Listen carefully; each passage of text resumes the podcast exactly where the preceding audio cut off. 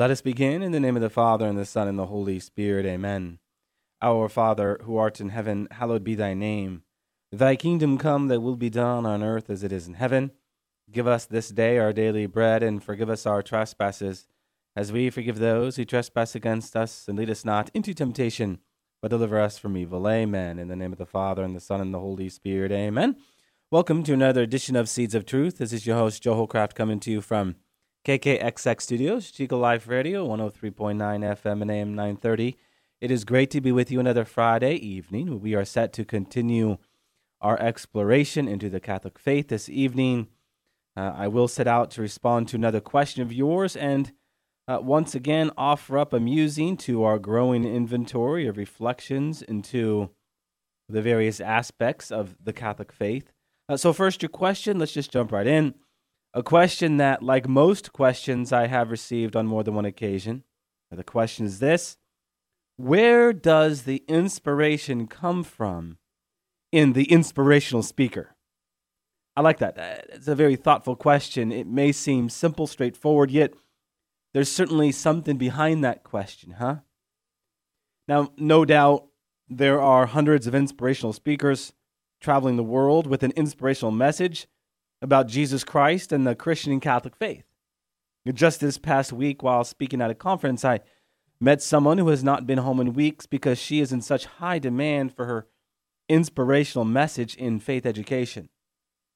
So, I think the answer to the question really lies in the meaning of the word itself, huh?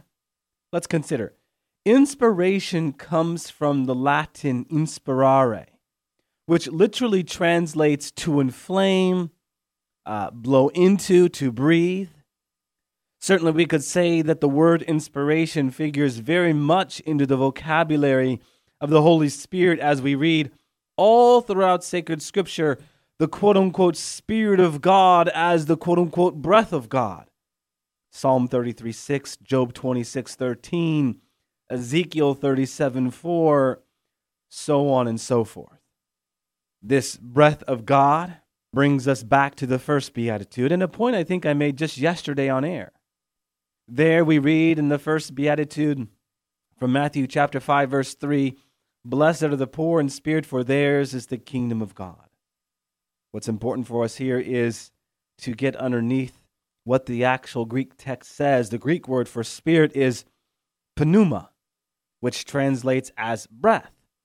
In this single verse, Christ is teaching us that we are blessed if we long for the Spirit of God just as our lungs long for the air we breathe.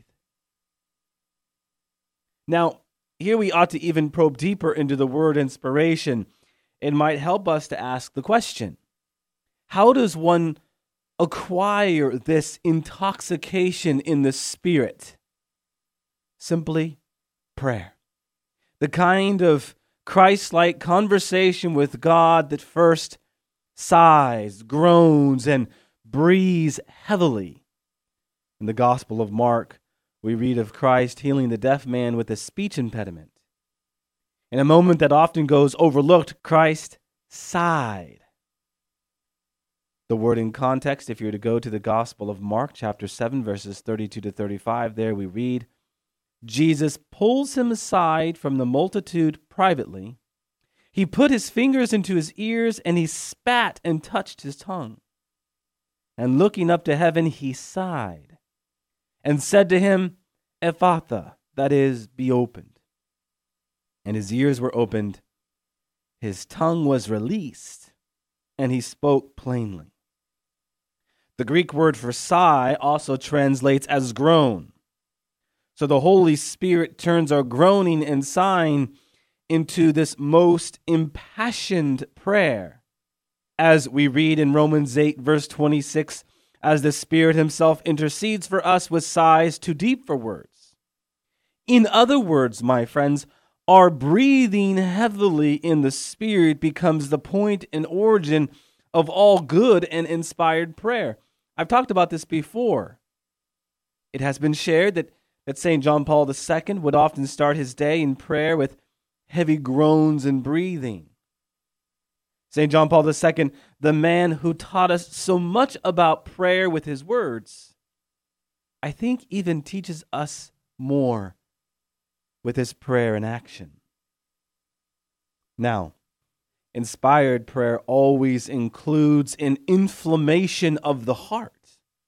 Consider the inspirare to inflame. So, as we prayerfully breathe in the Spirit of God, our hearts are inflamed with the love of God.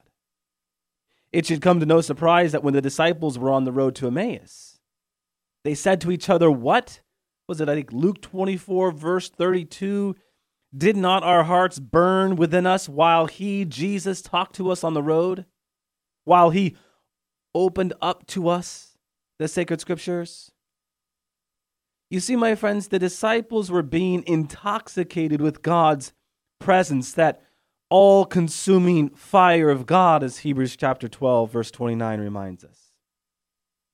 So, you ask me, where does the inspirational message come from? Well, I hope it's the Holy Spirit. It is high time that we start breathing in the Spirit of God, that we might breathe out the fire of God's love. Amen. Amen. Now, yeah, typically the inspired message should entail good storytelling, the use of analogy and, and language that meets people where they are at. This should never be understated. But all of this, my friends, is only as good as we root it in God, root it in the Holy Spirit, which is to say, root all of our storytelling, use of analogy, the kind of language we use in the Holy Spirit. What was it that JP2 once said, St. John Paul II? All good teaching yields itself to contemplation.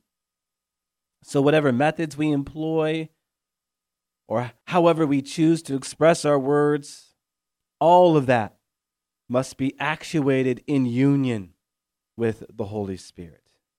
Okay?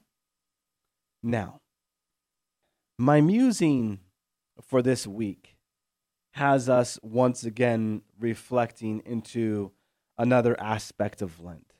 In particular, what it means to say, I am sorry. Certainly, these words are found inside a repentant heart. Repentance comes from the Greek metanoia, which literally translates as a change of mind, a conversion of heart away from sin and towards God, a conversion made possible by what? Our contrition. Incidentally, the Latin term for repentance translates this conversion of heart with greater vigor.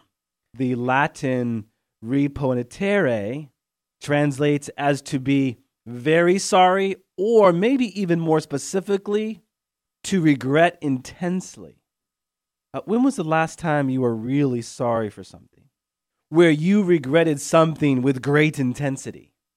That is repentere. That's the sorrow inside a repentant heart. Okay? Now, for this twofold movement of contrition and resolve to effect change, that twofold movement that makes up the Greek vision of repentance, it must be what but genuine. It must be genuine. My friends, being genuine is simply to be honest with who we are in our nature, right? Here again, the Latin helps us to get at what we intend to mean. The word genuine is derived from the Latin term genuis, which best translates as native, natural, and or innate. So the person who is genuine is innately aware of his or her original sin, huh? And by the grace of God comes to grips with their need for God. Getting inside of the Latin genuis, we discover something else. The root to that word is genu, which simply translates as knee. Knee. So it is on bended knee we will abide in all that is genuine, never judging ourselves to be smaller or larger than we actually are, but seeing ourselves for who we are sinners in need of a Savior, sons and daughters of God by virtue of grace, loved by our Savior, who is God. Hmm? Essentially, we could say being genuine is to be humble and honest, being real, being real.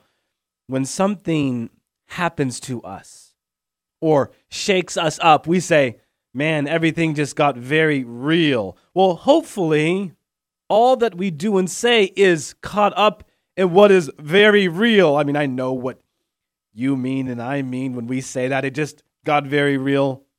But again, hopefully, everything we do is very real. And so it is. If we're going to talk about what is genuine, what is honest, then what we're talking about is the virtue of truthfulness, right? To be truthful is to speak about something for what it is according to how we see it and understand it. There's no second step towards being genuine without the first step of being truthful. No truthfulness, no subsequent steps that affect change.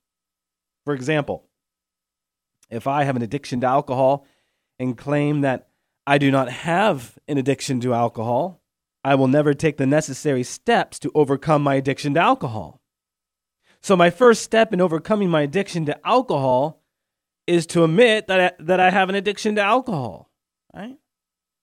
In the broader entertainment context, I have never known a professional athlete, musician, or actor who is who, in the absence of being truthful about what they needed to work on to hone their craft, was successful in the profession. Uh, the likes of Tom Brady, Garth Brooks, Mel Gibson, are successful in their craft to the extent they identify what they need to work on and accordingly put forth the effort to work on it. Likewise, if we are going to go deeper in the spiritual life, we must be truthful about those aspects of our life that we need to change. Then and only then can we take the necessary steps to be changed for the better. So, being genuine always includes being truthful. Only genuine contrition Contrition that abides in the humble, honest, and truthful heart awakens the soul in its depth. So here, we ought to ask a few practical questions. How many times have we said, I am sorry, and without really meaning it, grow distant in our relationships? Conversely, how many times have we said, I am sorry, and with meaning it, have grown closer in our relationships? In other words, my friends, when saying I am sorry, we must mean what we say and say what we mean, right? If we are going to draw closer in our relationships. And if we wish to advance in a relationship with Jesus Christ, going deeper in the spiritual life, we must say, I am sorry and mean it. And of course, be genuine about it. Otherwise, there will be no resolve. True repentance is at stake accepting the merciful love of God is at stake. Amen. Amen. All right, let us close with a word of prayer. All glory be to the Father, and to the Son, and to the Holy Spirit, as it was in the beginning, is now, and ever shall be, world without end. Amen. And God bless you.